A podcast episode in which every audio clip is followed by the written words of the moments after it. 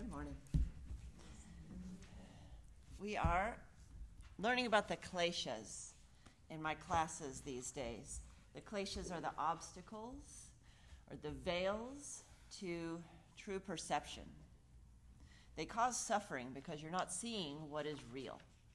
Last week we learned kind of the main klesha, the big curtain that holds the other ones, which is avidya. Avidya is a veil that comes when we begin growing up from babyhood and start investing in the material world and start forgetting that we have divine source within us. Kind of start investing a little bit more in the world around you, what shows up in the mirror, and less in that sweet, unchanging inner innocence, inner spark of the divine. And that causes suffering, just forgetting. So the idea was to remember.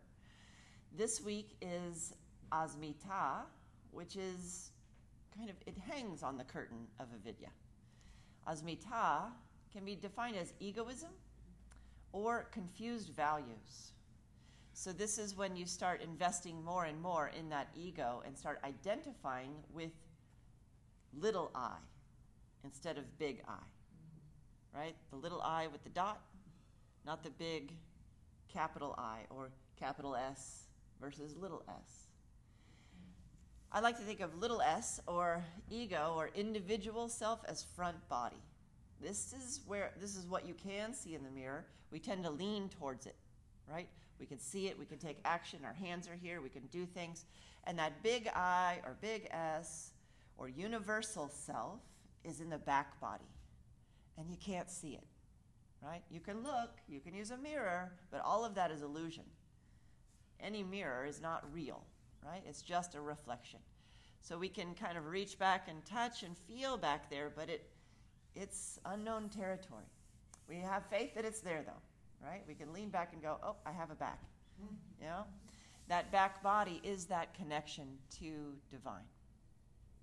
I'm going to read just for a moment from The Heart of Yoga which is a fabulous book about a lot of the yoga teaching. This is by TKV Desikachar. Okay, so my teacher is his, this is my teacher's teacher. Right? So you're getting it whoop, straight down. so this is Sutra 2.6. It says, false identity, asmita, results when we regard mental activity as source of perception. That's how he translates the Sanskrit. Then he says, mental attitudes and activities change. They modify themselves according to influences such as moods, habits, and surroundings. Yet somehow we often assume that they are a constant, unchanging source of perception. These things change. Your thoughts change according to your surroundings, what you can see in front of you.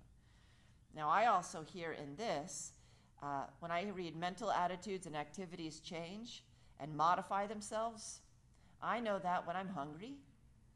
I know that when I'm tired.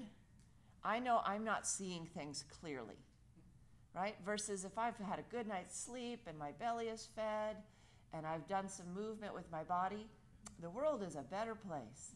The world didn't change, I did. And not the deepest sense of me, that little I changed. So, this is the idea. Pay attention. Who is telling you how things are? Is it the one you can lean back to and go, everything is unchanging? Right? There is an unchanging steadiness. Or are you listening to the thing in the front that says, oh, now you feel happy because of this, and now you feel sad, and now because of this? And also, that person just said something that went right against you, and your ego flares up. no, not true. There's the suffering. Lean back and go, the person is speaking, but that's not about me. I'm deeper than that. It can be hard to grasp, but I think you might know it more when you see it, right? It's the ego flare, it's the being in a fight that's not necessary. You were tired, they were hungry, you've got hormones fluctuating. Have a teenager, you'll see. it's not real. that is changing. Who they are deep inside is unchanging. And so we try to kind of more talk to that person, hard as they may be to find. So as we move into our class today, we're going to put more emphasis on the back body. We're going to do some things that help you feel the back of yourself. Just feel it for a moment here. Lean forward and kind of notice what happens. Right? I know when I lean forward, my back becomes a little more tense. It's doing its job for making the brain computer land on the ground. Everything your body is doing, trying to prevent your brain computer from landing. So then lean back a little. Now the front body is more open and you can breathe better. There's literally more space for your diaphragm to move up and down, more connection to breath, more connection to truth and unchanging. Okay? So, with your fingertips on the floor alongside of you, root down firmly and lift high with your heart. Lift your front body. Right? Front body isn't bad, ego isn't bad, just know what it's doing. Then lean back a little bit so that your ears are over your shoulders, shoulders are over your hips. And now, as you close your eyes, can you put your attention all along the back of your spine, back of the chest, all the way down to the low back?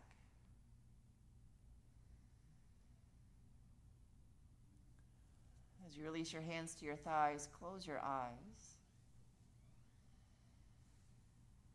With every inhale, imagine the breath coming in and spreading out along your whole back. Exhale, a little embrace of the front body to support that back body fullness.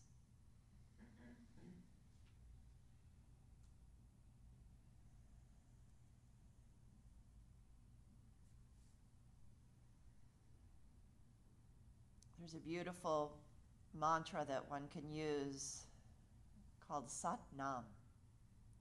Sat Nam can essentially be taken to mean I am that. It's that with a capital T. So it's not I am this where I lean forward, is I am that. That thing that you lean back into, the ever changing current of love, of humanity, of divine, of God. You are that. So every inhale, think Sat. Every exhale, think Nam. Sat Nam.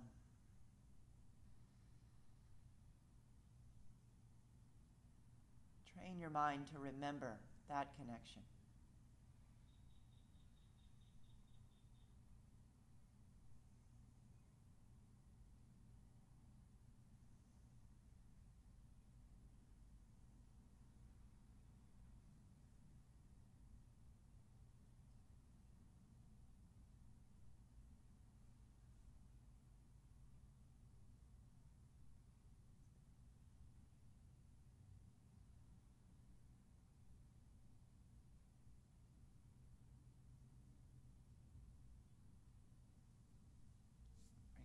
Together at your heart. Let's chant the sound of Om three times. Take a deep breath in. Exhale all the way. Breathe into Om.